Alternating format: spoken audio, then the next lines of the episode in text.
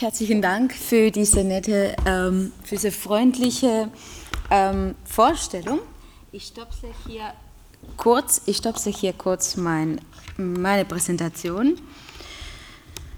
Ähm,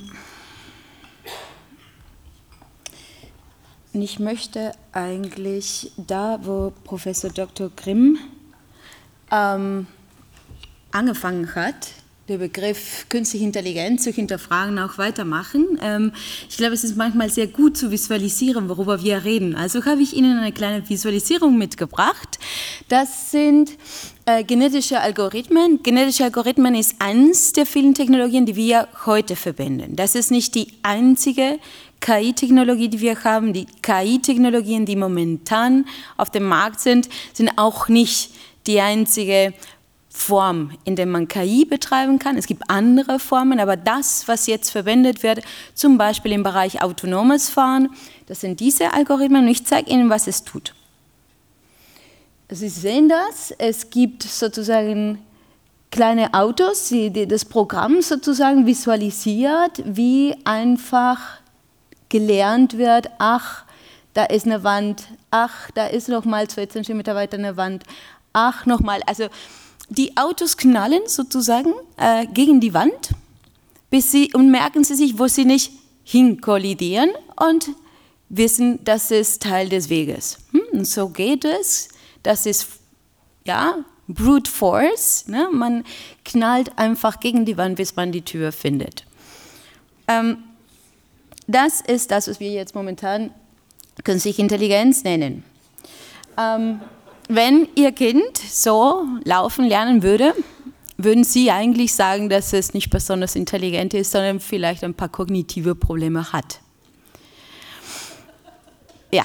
Ähm, wenn wir über künstliche Intelligenz reden, reden wir tatsächlich über, wie Professor Dr. Grimm sagte, über ähm, ein kulturelles Konstrukt, eine kulturelle Reflexion. Ähm, das viel aussagt über unsere Vorstellung von Intelligenz, von unserer Kultur, von unserer Vorstellung von Natur und ähm, am Endeffekt, ähm, worum es eigentlich geht, ist ähm, aus, aus sozi sozialwissenschaftlicher Sicht geht es hier um Automatisierungsmodelle, Automatisierungssysteme, ähm, die mehr und mehr Eingang in unserem Alltag finden und sie auf gewisse Art und Weise als Chance, als ein Stück weit eine Demokratisierung von Assistenz betrachtet werden können.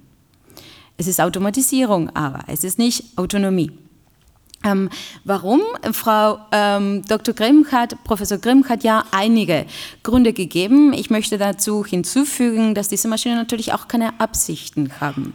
Und Absichten normativ dafür konstitutiv sind, auch vor allem Verantwortung zuzuordnen. Neben freie Wille ähm, und dann auch ein Stück weit Rationalität. Und Rationalität ist das, was wir in den derzeitigen Modellen natürlich auch nicht haben. Wir haben induktive Verfahrensweisen, die sind statistisch basiert und mit Statistik macht man oder kann man das sozusagen äh, kompensieren, woran wir Menschen schlecht sind, nämlich Probabilistik. Wir sind sehr schlecht in Probabilistik. Aber damit, mit viel Statistik, kann man das nicht nachahmen, äh, woran wir Menschen besonders gut sind, nämlich kontextualisieren. Das heißt, künstliche Intelligenz und Menschen machen unterschiedliche Fehler. Und wir ergänzen uns in unserer Fehlerhaftigkeit und das ist der Grund, weswegen, wenn man hybrid miteinander kooperiert oder miteinander sozusagen arbeitet, man ein Stück weit vorankommt. Diese, diese, diese Technologie führt uns vor und reflektiert das, was wir nicht können, fehlende Konsistenz. Wenn ihr Katze gestorben ist, wenn es schlechtes Wetter gibt oder die Kantine ein sehr schlechtes Essen hatte, das wird ihre Entscheidungen beeinflussen, ob sie das wollen oder nicht. Das passiert nicht nur Ihnen, das passiert auch Richtern, das passiert auch Bankmanager, das passiert jedem Mensch. Ähm, und es ist nicht eine Frage des Willens, sondern es ist eine Frage der menschlichen Natur. Es gelingt uns einfach nicht. Das ist kein böser Wille, das ist sozusagen kein amoralisches Verhalten oder kein unethisches Verhalten, aber es hat natürlich unmittelbar einen ähm, ethische, eine ethische Konsequenz. Denn das bedeutet, dass aufgrund fehlender Konsistenz Menschen unterschiedlich behandelt werden, teilweise bei Sachverhalten, wo das nicht der Fall sein sollte. Das heißt, in dieser Technologie birgt es oder gibt es eine gewisse Ambivalenz, die sich birgt. Einerseits ähm, können diese Technologien als ein Ausdruck von unserer Natur, denn was wir hier haben, ist ein Stück weit, Gott sei Dank, in diesen Räumen wird es auch immer wieder ausgesprochen, es ist ein Stück Kultur. Es ist eine andere Sprache, womit Menschen die Welt kartografieren, womit versucht sozusagen Perspektiven zu zeigen. Und damit nicht nur ähm, einfach Technik, sondern auch Kultur. Es ist eine Reflexion unserer selbst, es ist uns nicht fremd, es steht uns nicht agonal gegenüber, sondern es ist eine Verlängerung und, ein, ähm, und eine Abbildung von dem, was wir ähm, ein Stück weit ähm, als äh, Teil unserer sozialen Natur verstehen. Und damit haben wir natürlich jede Menge Chancen, äh, über uns mehr zu verstehen. Das heißt, auf der einen Seite, diese Technologie kann gerade unsere ähm, Voreingenommenheit, unsere Vorurteile, unsere Vorstellungen, unsere ähm, ja, vorgefertigte, zu früh vorgefertigte Vorstellungen des Sozialen amplifizieren, weil in dem Moment, in dem wir von einer Sprache auf die mathematische Sprache ähm, das Soziale automatisieren, denn das ist es, ja, was wir machen. Das sind soziotechnische Systeme. Sie haben eine technische Komponente, aber sie haben auch eine soziale Komponente. Was wir damit machen, ist in einer Sprache die Vorurteile oder die Vorstellungen in eine andere Sprache zu betragen. Und natürlich ähm, amplifiziert sich das dadurch. Warum werde ich in einen zweiten Schritt gehen? Ähm, auf der anderen Seite aber, diese Technologie ist konsistent. Diese Technologie ähm, ist auch in der Lage, um vor allem und insbesondere menschliche Verhaltensmuster systematisch zu identifizieren. Und zwar sogar die Verhaltensweisen, die, uns, ähm, die sich uns entziehen. Das heißt, durch diese Technologie können wir sehr wohl über unsere eigene ähm, subtilen Methoden des Diskriminierens zum Beispiel sehr gut reflektieren, über unsere Annahmen sehr gut reflektieren. Ähm, das heißt, wir reden hier über etwas genauso ambivalent wie alle anderen möglichen Technologien, die wir entwickelt haben. Es ist ja im Endeffekt an uns ähm, zu entscheiden, ähm, wie wir sie verwenden. Nun, was wir aber hier haben, glaube ich, ähm, ethisch betrachtet, ist eine gewisse Herausforderung im Westen. Warum? Wir haben hier eine Technologie, das auf Standardisierung basiert, beziehungsweise die Standardisierung voraussetzt. Und Standardisierung versteht Individuen nicht.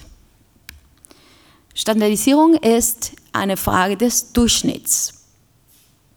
Und damit geht es nicht um die Abbildung von partikulären Eigenschaften, da geht es um die Abbildung von Mehrheiten, von verschiedenen feingranularen Kollektiven. Das heißt, ähm, da geht es gar nicht darum, ähm, personalisierte Dienstleistungen anzubieten. Das ist eine semantische Täuschung. Wenn wir personalisiert in unserer sozialen Welt als individualisiert verstehen, dann missverstehen wir eigentlich, was diese Technologie macht. Diese Technologie ordnet Menschen zu feingranulare Kollektiven ein. Das heißt, man kriegt nicht besonders individuelle Dienstleistungen, sondern man kriegt auf der Basis von Standardisierung ähm, eine Zuordnung zu sehr feingranulare Kollektive. So feingranular, dass man sich wahrscheinlich nicht mal dessen bewusst ist, dass man zu einem Kollektiv gehört. Ähm, lass uns zum Beispiel, ähm, ich versuche ein bisschen das Beispiel, ähm, das Problem des Durchschnitts, das dabei geschieht, äh, zu, zu, zu verdeutlichen. Wenn wir über Standardisierung reden und uns auf Durchschnitte konzentrieren. Das Problem, das wir haben, ist, dass wir nicht in der Lage sind, eigentlich das Partikuläre, das Individuelle daraus zu holen. Es gab zum Beispiel die Mietaffäre von Herrn Raffray. Ähm, Herr Raffray hatte 1965 einen Deal gemacht mit Frau Jean Calment. Äh, Jean Calment war im 1965 90 Jahre alt. Und der Deal war, Herr Raffray bezahlt Frau Calment 2500 äh, Franken pro Monat bis sie stirbt und dann kann er die Wohnung einbeziehen. Die Durchschnittslebensdauer einer Frau zu dem Zeitpunkt in Frankreich war 74,5 Jahre. Super Deal, dachte Herr Raffray. Tja, Frau Caumont würde deswegen ähm, weltweit bekannt, weil sie die Frau war, die am längsten in der Geschichte gelebt hat. Sie hat nach Vertragsabschluss noch weitere 32 Jahre gelebt. Sie hat auch in Raffray überlebt. Und zum Zeitpunkt des Todes von Herrn Raffray hatte er ähm, doppelt so viel bezahlt wie der Marktwert der Wohnung die er niemals einbezogen hat. Also anders gesagt, im Punkt Durchschnitt, wie der Mathematiker Ian Stewart in seinem Buch Do Dice Play God anders ausdrückte, im Durchschnitt hat die Hälfte der Bevölkerung eine Hoden und eine Brust. Wir reden hier über Standardisierung, meine Damen und Herren, also reden wir nicht über das Individuelle. Wir reden hier über Durchschnitte. Und wenn wir über Diskriminierung reden, reden wir, reden wir ebenfalls über das Kollektive. Doch in Demokratien haben wir ein Problem, denn Demokratien verstehen nur Individuen. Rechtsdogmatisch und normativ betrachtet sind Demokratien nur darauf ausgerichtet, auf das Individuelle einzugehen. Warum? Der Konstitutionalismus in den Zeitpunkt des 15. Jahrhunderts versucht, eine neue Machtnarrative zu bringen, um eine Macht auf eine ganz andere Weise zu legitimieren. Ähm, bis dahin, Autokratien haben einfach um die gute Staat, die gute Ordnung, den guten Bürger verlangt. Das bedeutete, dass Sie als Bürger hatten die Verantwortung dafür, dass die Staat gut war, moralisch gut war. Das bedeutete, dass man erstmal Pflichten hatten. Das heißt, diese Pflichten sich ein paar Rechte ergaben. Der Konstitutionalismus verändert diese Narrativik. Es gibt erstmal eine Legitimation der Macht, die so lautet. Die Macht der, des Staates wird deswegen legitimiert, weil diese dieser Staat, dieses Monster, dieses notwendige Übel, die eine Übermacht hat, gewährleistet erstmal, dass alle Rechte haben. Und aus diesen Rechten ergeben sich ein paar Pflichten.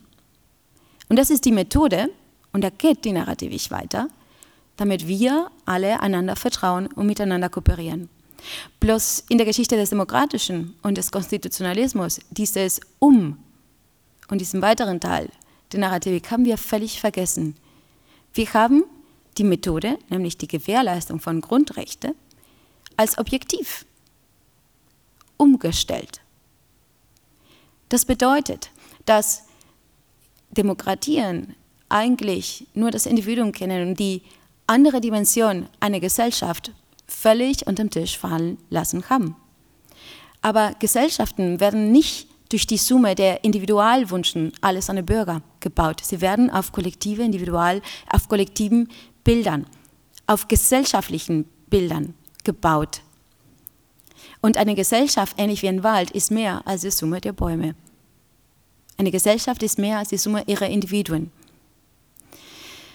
Nun, das ist eines der Gründe, weswegen Wissenschaftler wie Habermas oder Richard Sennett in den 60er Jahren bereits einfach darüber polterten, dass äh, das Öffentliche ähm, am Erodieren war. Das ist der Grund, weswegen Philippa Foot mit seinem Trolley-Dilemma in den 80er Jahren eine fundamentale Kritik des methodologischen Individualismus in Demokratien gestellt hat. Und was, meint, und was ist dieses Trolley-Dilemma? Das haben Sie vielleicht mal gehört. Das ist das Dilemma, in dem man zwei Schienen hat, zwei Zugschienen. Auf der einen Schiene stehen fünf Menschen, äh, dran gekettet und auf der anderen Schiene steht ein Mensch dran gekettet. Und dann gibt es die äh, Wärter äh, in, in, in der ba im, im Bahnhofsareal, der entscheiden muss, durch welche der beiden Schienen der Lok, äh, also der Zugfahrer äh, fahren muss. Nun ja, ähm, dieses Dilemma ist, wie Sie sich vorstellen können, schwierig. Ja, wen soll man überfahren? Äh, fängt man an dann zu fragen, hm, wer ist krank zwischen den Sexliegenden? Wer ist alt? Wer ist ein Krimineller? Wer ist Und ähm, gerade dieses Dilemma ist sehr viel verwendet worden, um die Frage des autonomen Fahrens zu diskutieren. Und das zeigt, wie blind wir sind in diese Debatte. Denn der Punkt, das Philippa Vogt machen wollte, ist nicht, dass, dieses, ähm, dass es schwierig ist zu entscheiden, ob man die Katze tötet oder die Oma überfahren soll. Das war nicht ihr Punkt. Ihr Punkt war ähnlich, ihr Punkt war, dass es Probleme gibt, die nicht auf individuelle Ebene gelöst werden können, sondern auf strukturelle Ebene, ähnlich wie bei der Umweltfrage, gelöst werden müssen. Das heißt, es ist, es ist, es fährt am Thema vorbei, sich drüber den Kopf zu verbrechen, wenn man überfahren soll, weil es darum nicht geht. So kann man die Frage nicht lösen. Und es ist ironisch, dass wir nochmal obwohl ähm, äh, jede Menge Philosophen sich damit beschäftigt haben, genau dieses Problem des methodologischen Individualismus ähm, anzusprechen, dass wir genau auf diese primitive, ethische, rudimentäre Ebene weiter diskutieren, das Thema diskutieren. Auch in den 90er Jahren haben Verfassungsrechtler wie Bernhard Schlink eher bekannt als Schriftsteller, aber ein sehr bekannter ebenfalls unter Juristen Verfassungsrechtler oder Dieter Grimm, ehemaliger Verfassungsrichter, genau das diskutiert. Wir haben Probleme, ähm, normativ betrachtet in unserer Demokratie, weil wir, nicht in der, weil wir kaum Rechtsinstrumente haben, die das Kollektive erfassen. Und was wir, wir mit dieser Art von Technologien haben, ist genau diese Herausforderung. Wir haben eine Technologie, die das Individuum nicht kennt und wir haben eine normative äh, Ordnung, die nur das Individuelle kennt. Also wird genau diese Lücke amplifiziert. Denn wissenschaftstheoretisch betrachtet, wenn eine Technologie so eskaliert, wie KI das macht, ist eben, ähm, weil sie nicht sich, weil, weil die Probleme, die entstehen, nicht ein Individuum betreffen, sondern gleich ein Kollektiv betreffen. Das heißt, es ist eine kollektivistische Technologie und man kann sie nicht mit ähm, individualrechtliche oder individualnormative Bewertungsmaßstäbe evaluieren und auswerten. Das macht wissenschaftstheoretisch gar keinen Sinn. Wenn man Grundrechte versucht ähm, abzubilden und einfach zu testen, inwiefern diese Technologie äh, diese Grundrechte widerspiegelt nicht, fährt man am Thema vorbei. Ich möchte hiermit eigentlich ein kleines Experiment machen.